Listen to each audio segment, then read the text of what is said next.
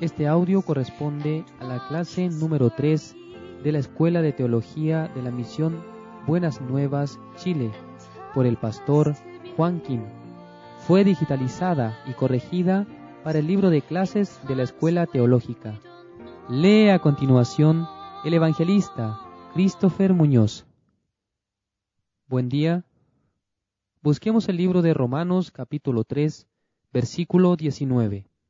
Pero sabemos que todo lo que la ley dice, lo dice a los que están bajo la ley, para que toda boca se cierre y todo el mundo quede bajo el juicio de Dios, ya que por las obras de la ley ningún ser humano será justificado delante de él, porque por medio de la ley es el conocimiento del pecado. Por medio de esta palabra podemos aprender dos cosas claramente. Lo primero es que ningún ser humano será justificado por sus obras delante de Dios, como dice la palabra, ningún ser humano, lo que explica que ninguna persona entre todos los hombres del mundo podrá llegar a la justicia por las obras de la ley delante de Dios. ¿Cuántas personas están esforzándose día a día para cumplir los mandamientos de Dios? ¿Con qué propósito?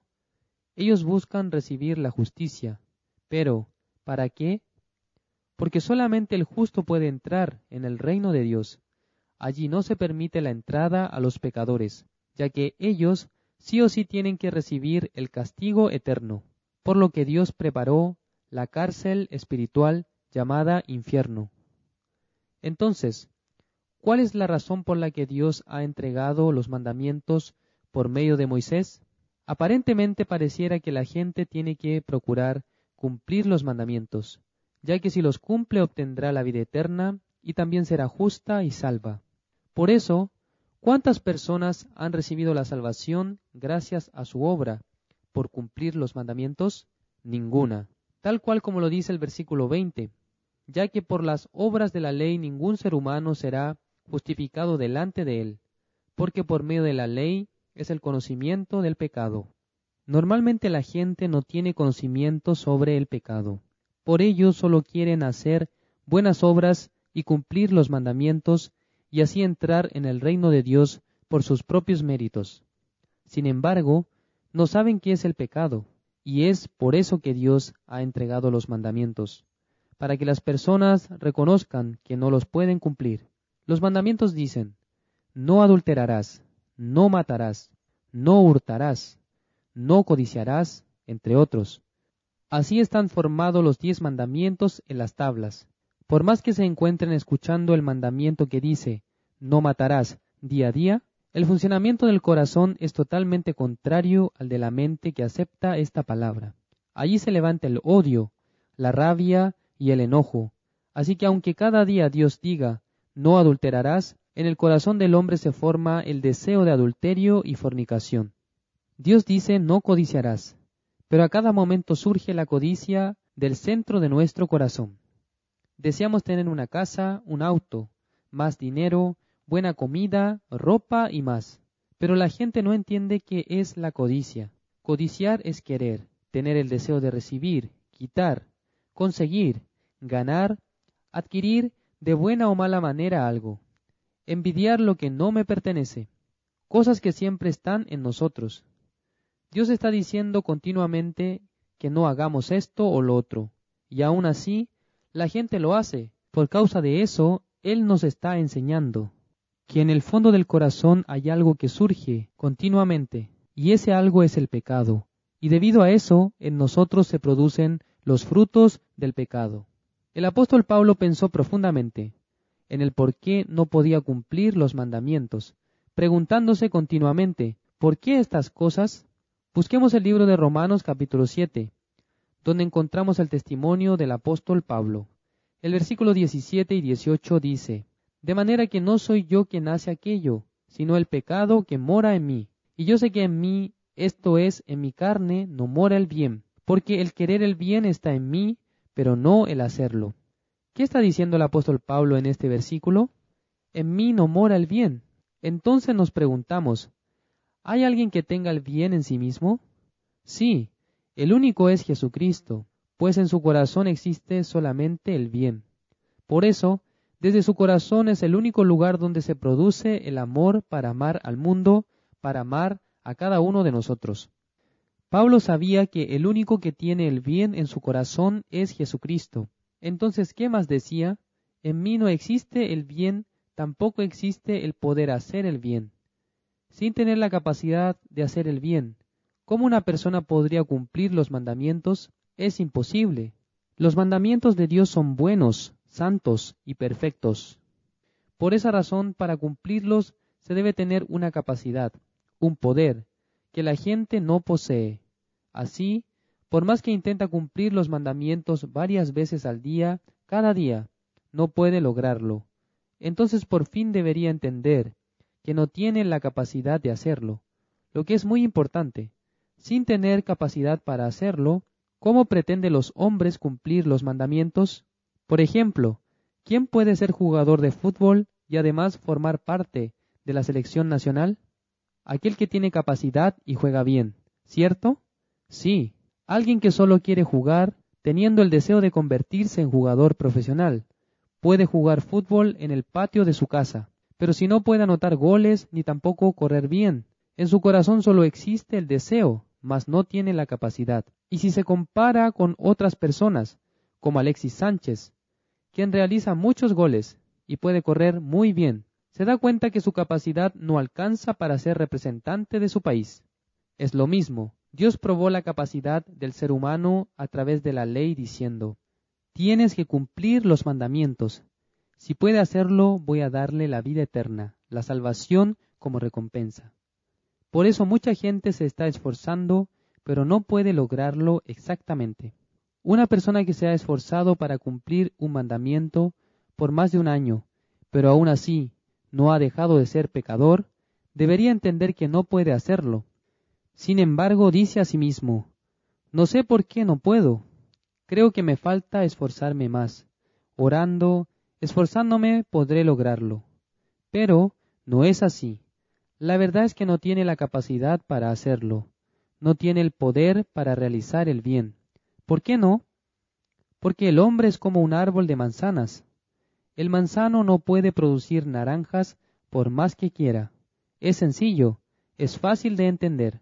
Siendo un árbol de manzanas, no puede dar naranjas por las características del árbol mismo. Es como está escrito en la Biblia en Romanos capítulo 3, versículo 19. Pero sabemos que todo lo que la ley dice, lo dice a los que están bajo la ley, para que toda boca se cierre y todo el mundo quede bajo el juicio de Dios. Finalmente la ley muestra que si una persona no cumple los mandamientos, entonces tiene que recibir el castigo y el juicio de Dios. Esto significa que, si usted no puede cumplir los mandamientos, tiene que recibir el castigo eterno. ¿Lo acepta o no? No, Señor. Yo no soy alguien digno de ser enviado al infierno, porque realmente me estoy esforzando en cumplir sus leyes. Pero la verdad es que delante de Dios no sirve de nada esforzarse, sino que Él verá solo el resultado, si cumplió o no sus mandamientos. Por ejemplo, alguien que ingresa a la universidad para poder graduarse, sí o sí debe obtener una buena calificación en sus exámenes, pero sin estudiar y sin tener la capacidad, jamás podrá lograrlo, porque no se lo permitirán debido a que no obtuvo el puntaje suficiente para graduarse. Es lo mismo con los diez mandamientos. Pareciera que es algo pequeño, pues son solo diez, nada más. El primero dice que fuera de Jehová no se puede tener otro Dios. Algunos pueden pensar, ah, yo creo en Dios solamente, ya estoy cumpliendo uno. Después dice que no tiene que adorar a los ídolos. Y otros dirán, no estoy adorando a ídolos, sino solamente a Dios. También otro mandamiento dice que no hay que blasfemar el nombre de Jehová. Y afirmarán, no, no estoy blasfemando el nombre de Jehová. Está bien. El siguiente dice que debe guardar el día de reposo. Sí, Señor, estoy guardando el día de reposo. ¿Qué día? El día domingo estoy yendo a la iglesia. Eso está equivocado, porque el día de reposo comienza en la tarde del viernes y termina en la tarde del sábado. Además, durante el día de reposo no se puede manejar, ni cocinar, ni trabajar. No se puede hacer nada. Y en vez de cumplir el día de reposo, la gente está congregando a la iglesia el día domingo. ¿Creen ustedes que Dios reconoce eso? No. Además, otro mandamiento dice, honra a tus padres. Muchos aseguran, sí, estoy dándoles dinero una vez al mes para que ellos lo utilicen. Está bien. Entonces, no matarás. Nunca he matado, dice. Desde aquel momento, cada uno debe comparar su forma de pensar con la explicación de Jesús que sale en San Mateo capítulo 5. Las personas piensan que no mataron, por eso creen que no son homicidas. Pero, ¿en su corazón no surge rabia u odio? Piense, al ver a nuestro enemigo y comenzamos a pelear con él, ¿no surge rabia y odio? Sí, tal vez lo odiaba y quería matarlo, pero no lo maté. Es cierto, no lo mató, pero Jesucristo ya lo considera un homicida, porque vio que en su corazón tenía rabia y odio. Eso es homicidio. Dios dice, no adulterarás, y aseguran, yo no adulteré. Está bien, es cierto, no adulteró, pero quizás alguna vez en su corazón tenía el deseo de fornicar y adulterar. Sí, tal vez lo tuve. Eso es adulterio. No hurtarás.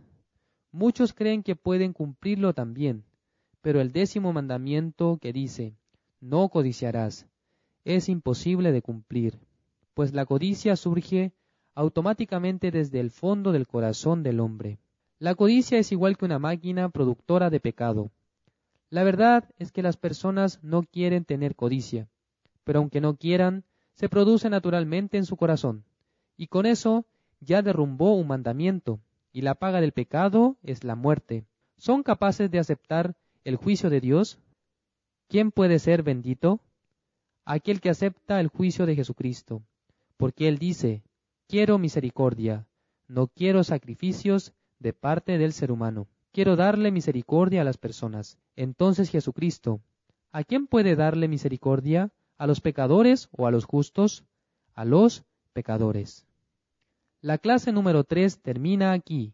Nos encontramos en la siguiente clase. La Escuela de Teología de la Misión Buenas Nuevas de Chile les espera para que se inscriban y aprendan más acerca de la palabra de Dios. Contáctenos al número más 56 9 88 33 54 56 con el pastor Juan Kim.